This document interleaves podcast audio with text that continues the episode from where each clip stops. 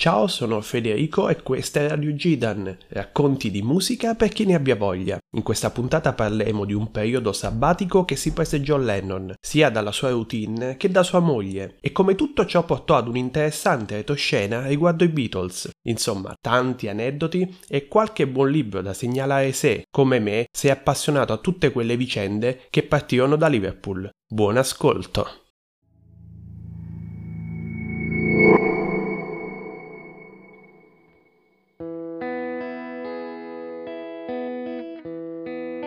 Nel mondo della musica poche coppie sono state celebri quanto quella formata da John Lennon e Yoko Ono, anche perché, a prescindere da quanto scalpore riuscirono a fare come duo sociale ed artistico, di mezzo ci sono stati anche i Beatles e il loro epilogo condizionato dalla loro relazione. Insomma, un amore discusso dai critici musicali, immortalato dai dischi che hanno realizzato e dai media, se pensiamo a due artisti, è facile che la nostra mente finisca per focalizzarsi su quelle due o tre immagini che sono entrate nel mito, ad esempio loro due sul letto a manifestare contro la guerra in Vietnam con un sit-in, anzi un bed-in, oppure lo scatto che ritrae il musicista inglese nudo e in posizione fetale stretto accanto alla moglie, poco tempo prima di morire. Tra le due istantanee trascorsero circa 11 anni, una decade che però non fu tutta rose e fiori, come invece lascerebbero intendere le due foto. E gossip? In parte sì, eppure tra qualche pagina di pettegolezzi rimase impigliato un intero capitolo musicale, un percorso parallelo che regalò più di qualche album interessante e una storia degna di essere raccontata, di quelle che avrebbero potuto cambiare il corso dell'intera storia della musica. Tutto questo fu Lost Weekend, il fine settimana smarrito, così venne definito da John Lennon quel lasso di tempo creativo in cui lui non volle sentire proprio parlare di scadenze e durò però circa un anno e mezzo. Tutto partì da una serata di novembre del 1972. Lennon osservava con interesse le elezioni americane che vedevano di fronte il candidato democratico George Govan contro il presidente uscente Richard Nixon. Contro le aspettative del cantante, Nixon vinse e il musicista la prese veramente male. Si trova a casa del suo amico attivista Jerry Rubin e, per placare la sua frustrazione, finì per ubriacarsi pesantemente. Fece degli apprezzamenti ad una tipa nella sala e infine si appartò con lei in una stanza lì vicino a far sesso in maniera, come dire, poco silenziosa. Il problema non era solo l'essere sposato, ma che sua moglie fosse proprio lì, alquanto imbarazzata, ad ascoltarli è all'ultimo episodio di una serie di intemperanze dell'artista e in quel momento Yoko Ono realizzò che la situazione fosse oramai fuori controllo, che la parte istintiva di John stava riprendendo il sopravvento, non era più capace di gestire il musicista come invece aveva fatto fino a quel momento, ovvero comportandosi come una madre che spesso gli diceva come doveva agire. Bisognava prendersi una pausa, ma allo stesso tempo la donna non voleva perderlo. Quindi che fare? A Yoko venne in mente di affidare Lennon alla loro segretaria di allora, May Pang, per la quale lui aveva una sorta di cotta. Era quindi matta la moglie che di fatto aveva consegnato il marito ad un'altra potenziale amante? Probabilmente no. In una brutta situazione come quella, le venne in mente che probabilmente era meglio una pausa di riflessione con qualcuno da lei rintracciabile rispetto che a una totale sconosciuta il libro che May Pang scriverà anni dopo sul famigerato periodo Lost Weekend, si apre proprio così, senza una prefazione o qualche preambolo, con la richiesta di Yoko Ono di prendersi cura di John Lennon. Così la giovane segretaria che aveva fatto gavetta negli studi della Apple dei Beatles partì assieme al musicista per un periodo che avrebbero trascorso insieme tra Los Angeles e New York settimane intere in cui l'artista si sentì libero di fare ciò che la moglie spesso gli negava, partendo da due cose, il bere e il rock and roll. Il primo punto fu largamente mitizzato dai giornalisti di allora. In realtà, in tutto quel periodo di queste cosiddette vacanze creative, le ubriacature dell'artista riguardarono solo i primi tempi. Lennon si rese presto conto che è il caso di darsi una calmata con l'alcol. Probabilmente lo comprese dopo una serata in cui aveva addirittura aggredito la sua assistente e in un'altra in cui aveva danneggiato la residenza di un amico. Da lì in avanti si diede una calmata e pensò più che altro a scrivere della musica, un po' alla vecchia maniera, tornando a quelle che erano le sue radici, ovvero il rock and roll anni 40 e anni 50. Uno stile musicale da sempre poco gradito a Yoko Ono, che lo considerava oramai sorpassato e quindi spingeva suo marito verso un approccio molto più sperimentale. Ma in quei mesi, libero dalle influenze esterne, John era tornato a mettere i vinili di Chuck Berry a tutto spiano e ad invitare amici a fermarsi a casa sua a dormire come ormai non succedeva più da tempo.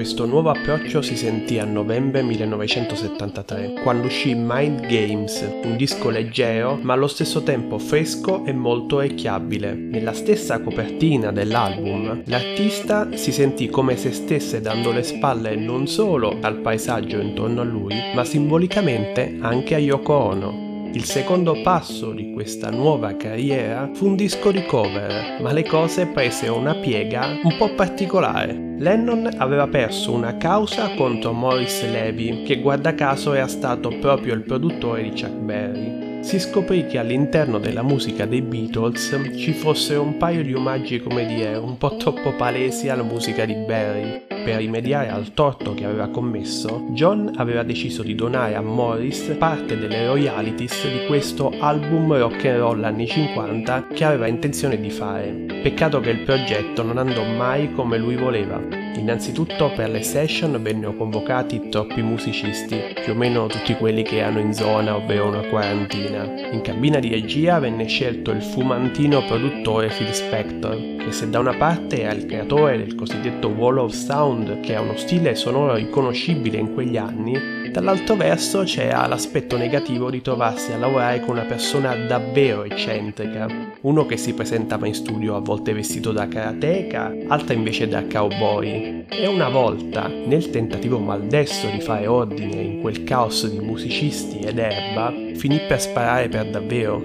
La leggenda volle che, udito il colpo di pistola, John Lennon gli urlò Phil, Phil ti prego, se devi uccidermi fallo, ma le orecchie mi servono fu solo la prima di una lunga serie di peripezie sotto il nome di questa folle collaborazione, fatta di musicisti cacciati e nastri sequestrati. Tutto questo per dare alle stampe un lavoro solo mesi e mesi dopo, sotto il semplice nome di rock and roll. Prima ebbe infatti la precedenza l'uscita di un disco di inediti molto importante per Lennon, ovvero Wall and Bridges. C'è da fare prima una considerazione. Contrariamente a quanto si pensa, John Lennon in vita ebbe solo un singolo al primo posto delle classifiche Billboard e non stiamo parlando di Imagine, che si piazzò invece in cima solo alla sua morte. Il brano solista che si guadagnò questo importante primato è Wherever Gets You Through the Night. Fu il coronamento del vero duro lavoro di Lennon e May Peng, che era stata accanto a lui durante tutte le registrazioni. Alla giovane ragazza verrà dedicata Surprise Surprise e la sua voce farà capolino in un'altra delle tracce. Lei non era l'unica ospite all'interno del disco, c'è anche ad esempio Elton John e Julian Lennon, il figlio avuto dalla prima moglie. Aveva ripreso i contatti con il piccolo proprio grazie all'incitamento della sua collaboratrice, al punto da decidere di piazzarlo a suonicchiare un po' la batteria. Fu quindi un weekend perduto? Probabilmente no. Lennon tra le serate con gli amici alzava sì un po' il gomito, ma aveva riacquistato una creatività un po' sopita sia dall'attivismo che dalla sua relazione. Gli serviva comunque quella pausa, un periodo di riflessione per confrontarsi con altri musicisti, come i membri degli U, Paul Simon, Elton John e persino i suoi vecchi colleghi dei Beatles. 28 marzo 1974. Siamo ai Burbank Studios di Los Angeles, mentre si sta registrando l'album di Harry Nilsson, pupillo e compagna di bevute di Lennon. Nella stessa stanza si ritrovano gente del calibro di Stevie Wonder e Bobby Keys, ad un certo punto della serata si sente bussare alla porta. Sono Paul e Linda McCartney, che in quel periodo si esercitavano per le prove del tour dei Wings, la loro nuova band. È la prima volta, dopo un po' di tempo, che le due parti si ritrovano faccia a faccia, praticamente a mezzo decennio dalla rottura della loro formazione, avvenuta sia per differenze di vedute artistiche che patrimoniali. Un destino che riguardava soprattutto loro due, che erano stati complici della maggior parte delle canzoni della più famosa rock band di tutti i tempi. In quel momento in sala scende un silenzio quasi di tomba Il valente Paul McCartney, annunciò Lennon. Sir Jasper Lennon, suppongo, replicò il bassista, porgendo la mano al collega. In questo modo si salutano in maniera cordiale i due per poi mettersi a chiacchierare. Poi, per ricordare i vecchi tempi, imbracciano gli strumenti.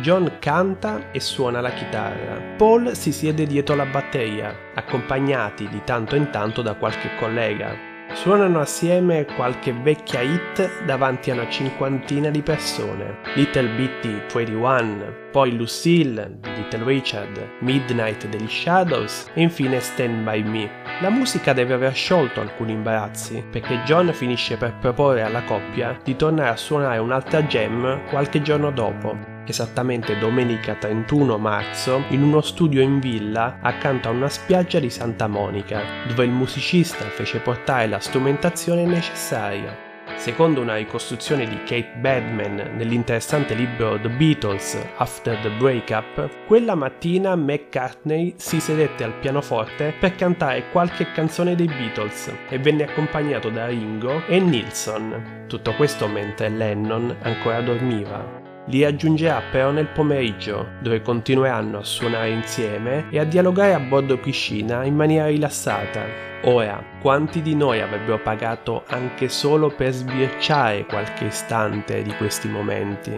Possiamo solo accontentarci di un bootleg della prima giornata pubblicato da una piccola etichetta lussemburghese di nome Ministral circa 30 anni dopo, da tenere però più come un amuleto o un soprammobile, perché purtroppo la qualità non è un granché, lascia solo immaginare quello che poteva essere, però non fu. Qualche mese dopo Lennon chiuse il suo periodo sabbatico, ricongiungendosi con Yoko Ono e le sue regole dettate da un amore quasi materno, seppure un po' calcolatore.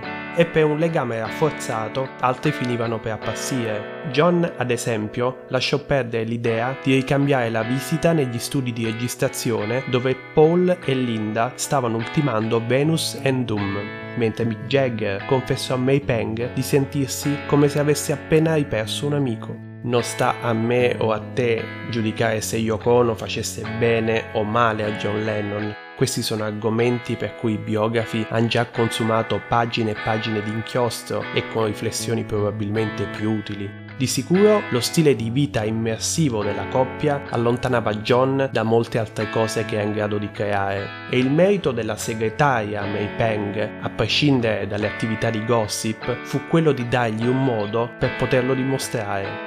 E il ritorno dei Beatles? Beh, furono come quel bootleg di cui abbiamo parlato, un qualcosa che è meglio immaginare rispetto a vedere cosa veramente successe. Perché a prescindere da mogli, produttori o avvocati, ciò che era palese è che non ci fu mai un momento in cui tutti e quattro vollero tornare indietro dai loro passi. Magari sì, capitava che in tre accarezzassero l'idea, ma c'era sempre un quarto che faceva da sabotatore e che non era mai lo stesso elemento. Quest'ultimo forse recitava la parte del vero artista della situazione, ad allontanare da possibili tentazioni, perché, in fin dei conti, l'ultimo capolavoro che potessero fare fu proprio quello di non riunirsi mai più e di lasciare tutto com'era.